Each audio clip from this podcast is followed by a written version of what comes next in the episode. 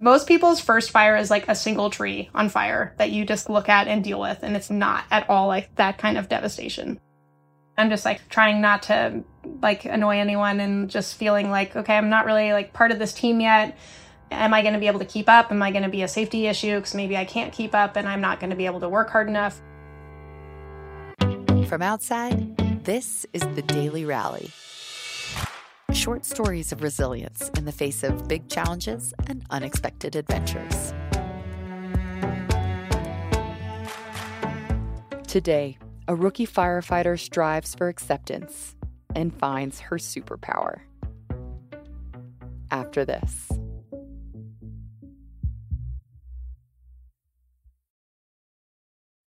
My name is Katrina Mohr. I grew up in Boulder, Colorado. Uh, I really enjoy getting out for some long trail runs. And then in the winter, you can definitely find me doing some epic skate skis with my dog. Actually, right now, I'm in Arkansas for work, so it might be a little noisy. There's cars going by on the highway behind me.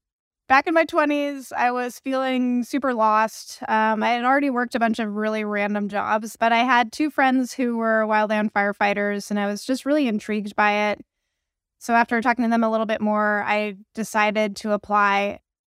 I didn't actually think I would get hired. When people think of a firefighter, they definitely don't picture me. So yeah, I'm I'm five feet tall, pretty much have been since middle school, like haven't really grown very much. And I wouldn't say I'm like a bird-boned uh, woman, but like definitely smaller in stature and size. And I don't feel like I look very young, but that's the perception I get from other people. It's just like, oh, this is like a, a tiny woman child like running around in the woods. Like, I had no fire school, like I had no training, I had literally nothing. All I had written on my application was like, I'm a long distance runner, trail runner, I've done long backpacking trips, and I was just feeling like maybe someone will hire me based on my outdoor activities. Like that was just my like Hail Mary sentence that I threw into my application, and it actually worked. So I showed up in Northern California, and most of the guys, um, they were like ranch kids, they were all like pretty buff, and like most of them were tall. Like I think the shortest guy on that crew was even out of like twenty was like maybe five eight. So your yellow is your button-down shirt and um green pants. So they they issue me my my yellow and my greens, and they're like two sizes too big. I'm like rolling the cups. I had to like cut eight inches off my pants and everything. I just immediately felt like this gear doesn't even fit me. Like I don't know what I'm doing here. There was one other woman, and then within the first two weeks, she failed out, and I just felt completely out of my element. And I was like, there's no way I can hike with these guys and carry a saw, and then you carry a Dolmar. So it's two and a half um, gallons of saw mix and barn oil, and it's twenty-five, thirty pounds. And I was just like, there's no way I can carry this weight. And then I'm also twenty-six years old, which is pretty old for getting into fire. Most people get into fire like out of high school in some small towns, and then in, the, in college. Everyone was professional and was helping me at work tasks, but no one was like inviting me to do stuff after work or like hang out. Like I was in the bunkhouse, and they definitely weren't warming up to me at all. It was late June or early July. We were on project work, just like normal day, just cutting junipers, and then we got a call that we had a fire assignment.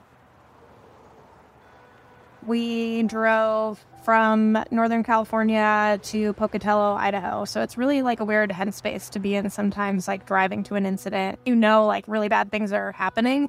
You can't do anything till you get there. I'm just kind of freaking out in the backseat, just trying not to annoy anyone and just feeling like, okay, I'm not really like part of this team yet. Am I going to be a safety issue? Because maybe I can't keep up and I'm not going to be able to work hard enough and be an asset. Finally show up to this fire in Pocatello, and it had unfortunately been a subdivision that had burned to the ground. I found out later that someone had been welding a fence in a field, in a super dry field, and then it was kind of windy, and that burning slag from his welding had just taken off, and people literally had five to like no minutes to like grab whatever they could and flee the subdivision. basically the fire had made its big push the night before we arrived, and so all the houses were already like burned and they're smoking and there's like a lot of debris everywhere, and there's just skeletons of houses and barns and people's garages, and things are all melted together, and there's just like chimneys standing. And I had never ever seen anything like that in person. I mean, you see pictures on the news of things that had happened, but just to see like that level of devastation. And then one of our squads had run into like just groups of horses that were super thirsty and just hadn't had food, and were like really, really scared.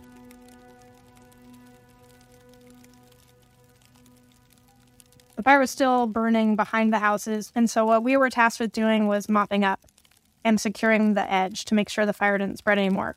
I just was listening to people and started following them and just like kind of doing what I could. But at one point there was like a hill, and so the thing you use a lot, especially if you're a crew and you don't have an engine with access to a lot of water, is a bladder bag. They carry five gallons of water, so they weigh about like forty, forty-five pounds, depending on how full you can get them. So I'm already carrying my like thirty-five pound pack, and they were like, hey, Katrina, like grab that bladder bag and like walk up this hill. And I almost laughed. I like remember looking at my captain just with disbelief, where I'm like, I'm so small. Like, what do you mean? Like, look over at this guy. He's huge and he's done this before. Like, I can't carry that. I just thought, I don't know. It wasn't like I was trying to shirk my duty, but I just like, could not imagine putting that weight on my body and like walking up this hill and continuing to work. The idea of like carrying seventy-five, eighty pounds on my back was just like so inconceivable to me. And then I realized, oh, he is serious. Like, I need to do this, or like, I'm probably just going to be cut like that other girl. I have to like do something. And so I just was like, okay, just put it on your back and just walk one step at a time. Maybe I can just carry it for five minutes, and if it's too much, I can try and find someone I can, like, pass it on to, or just tell him, like, hey, maybe I'll just ease into it. I just didn't know my plan, but I was, like, knew at that point I had to put this on my back or, like, I'm failing. And I did.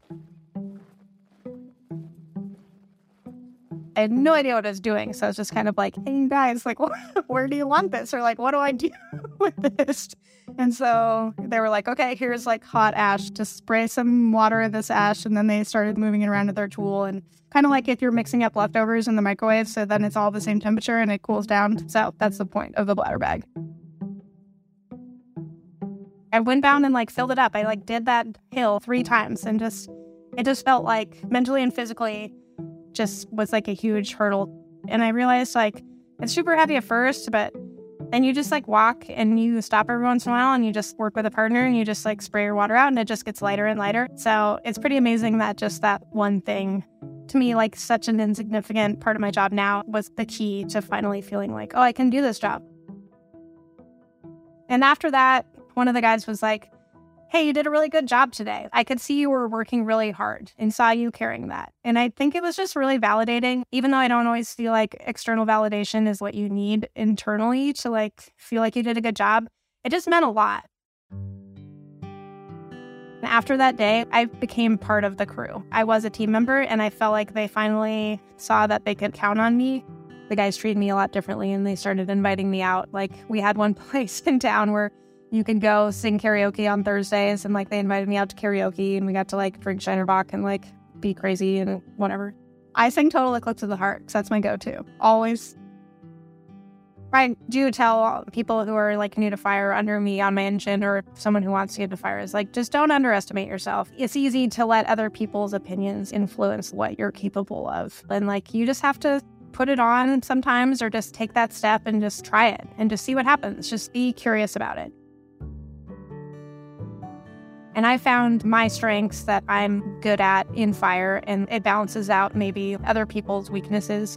And that's just part of being a fire team. I feel like it sounds really corny, but in those ways where they're like the superhero teams, it's like everyone has those strengths, and you like use those together to like be the best, most efficient team.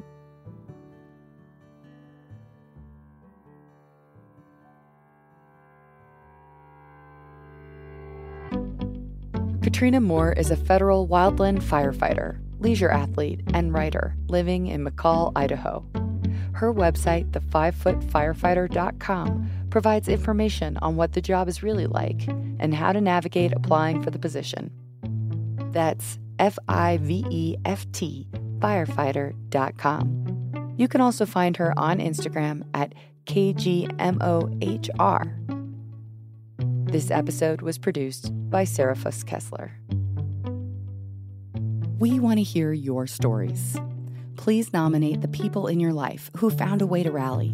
Go to outsideonline.com slash daily rally, where you can also see photos of many of our guests.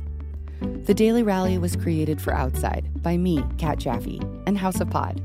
The executive producer for Outside is Michael Roberts. Additional production and script editing by Marin Larson. Our audio editors are Kevin Seaman and Benny Beausoleil. And our music is composed by Louis Weeks. We appreciate our Outside Plus members who make this show possible. If you're not already a member, you can join us at outsideonline.com slash pod plus. Thank you for listening.